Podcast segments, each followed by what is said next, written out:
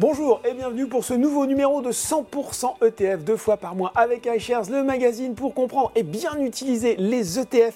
Et j'ai le plaisir d'accueillir aujourd'hui sur le plateau Arnaud Gian, directeur iShares France chez BlackRock. Bonjour Arnaud. Bonjour Laurent. Alors aujourd'hui, euh, émission un peu spéciale, c'est le euh, deuxième volet de euh, nos numéros. On répond à toutes les questions que vous nous avez posées tout au long de l'année. Et là, on a monté le niveau d'un cran puisqu'avec Arnaud, on va regarder aujourd'hui les questions experts. J'espère que vous êtes affûtés Arnaud. Vous avez bien révisé?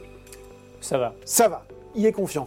Euh, bah, justement, je vais commencer tout de suite par cette question de Marvin qui nous demande quand on investit dans un ETF, où va l'argent? Qui le gère? Question simple, mais qui appelle une réponse peut-être pas si simple justement. Eh bien, quand vous investissez dans un fonds et ou un ETF, Mhm. l'argent va transiter chez un gérant d'actifs, donc BlackRock pour le cas de- des ETF iShares, iShares, ouais. qui lui va investir dans les euh, entreprises avec, euh, en étant le bénéficiaire de, ces titres.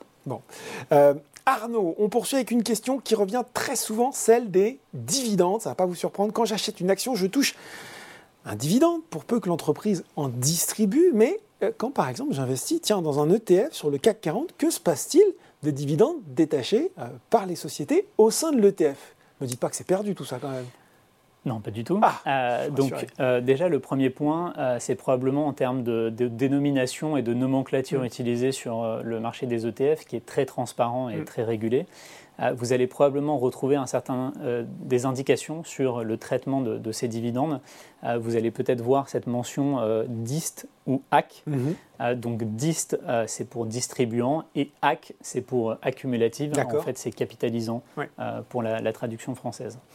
En fait, ce qui se passe, c'est que quoi qu'il arrive, le fonds a lui les titres et va percevoir ses dividendes, Mhm. ou même des coupons dans le cas de, de l'obligataire, et va pouvoir gérer ses dividendes soit en réinvestissant euh, cet argent Donc c'est euh, le dans le, dans le AC, fonds. c'est ça, accumulatif. accumulatif ouais. Exactement, soit en détachant euh, à période régulière le, capital perçu. Euh, on va en fait avoir un agrégat, Mhm. donc euh, dans la plupart du temps ça va être euh, trimestriellement, semi-annuellement ou annuellement, Mhm.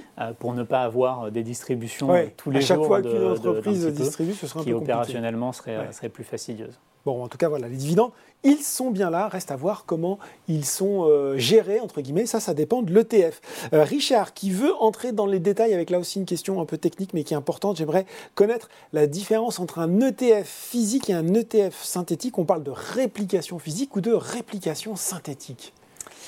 Euh, très bien et très bonne question. Mm. Euh, alors, on va commencer par le plus simple. Dans la réplication physique, donc, nous avons un ETF euh, qui, lui, en fait, va acheter l'intégralité des valeurs Mhm. Euh, nécessaires pour euh, Répliquer répliquer la performance de l'indice. Mm. Exactement. Euh, donc, prenons un cas simple avec euh, le- l'Eurostock 50. On va retrouver les 50 valeurs qui sont effectivement dans, dans cet indice. Euh, autre chose, si jamais on est sur des, des indices qui sont très larges, Oui. avec un, un ensemble de valeurs qui, est, qui est très important, on va avoir une réplication dite optimisée de cette réplication physique.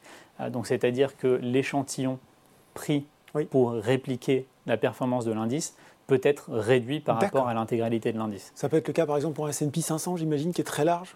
Alors, malgré tout, euh, il Ouais. est très large, mais, euh, mais c'est encore, encore. gérable. Ouais. Effectivement, on va retrouver des indices avec, avec plus de 2000 valeurs, type MSCI World, euh, qui est encore plus large. Donc ça, c'est pour la réplication physique, très clair, et la synthétique maintenant.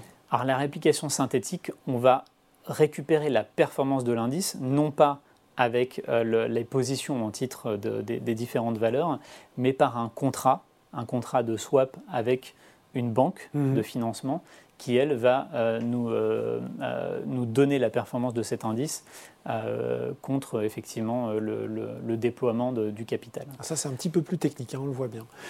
Jean-Paul, qui a bien vu le cours des matières premières grimper en flèche cette année, qui nous demande si on peut investir sur ce thème grâce à un ETF. Je suis désolé, je vais spoiler la, la- la réponse, Arnaud, parce qu'il y a un produit qu'on mentionne souvent dans ce cas. Je veux quand même vous laisser le mentionner.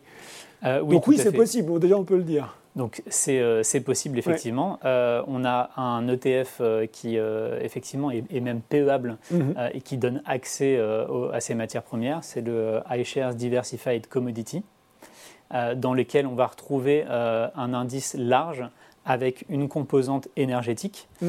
euh, une composante métaux dans lequel on va retrouver les métaux industriels et des métaux précieux, et une composante agricole. Dans lequel vous allez avoir effectivement un, panier de, de valeurs. Bon. Cette ETF euh, e est d'ailleurs en réplication synthétique, comme on l'a évoqué euh, précédemment, euh, parce que je ne peux pas en fait détenir en physique toutes ces. Les lingots d'argent ou. Les lingots d'argent, on, pourrait, l'envisager pour les matières agricoles ou même le pétrole, c'est un petit peu plus compliqué. On va terminer par une question que posait, je dis posait parce que ça se pose un petit peu moins maintenant avec le Bitcoin qui évolue autour des 16 000 dollars. Euh, y a-t-il un ETF pour s'exposer aux crypto-monnaies?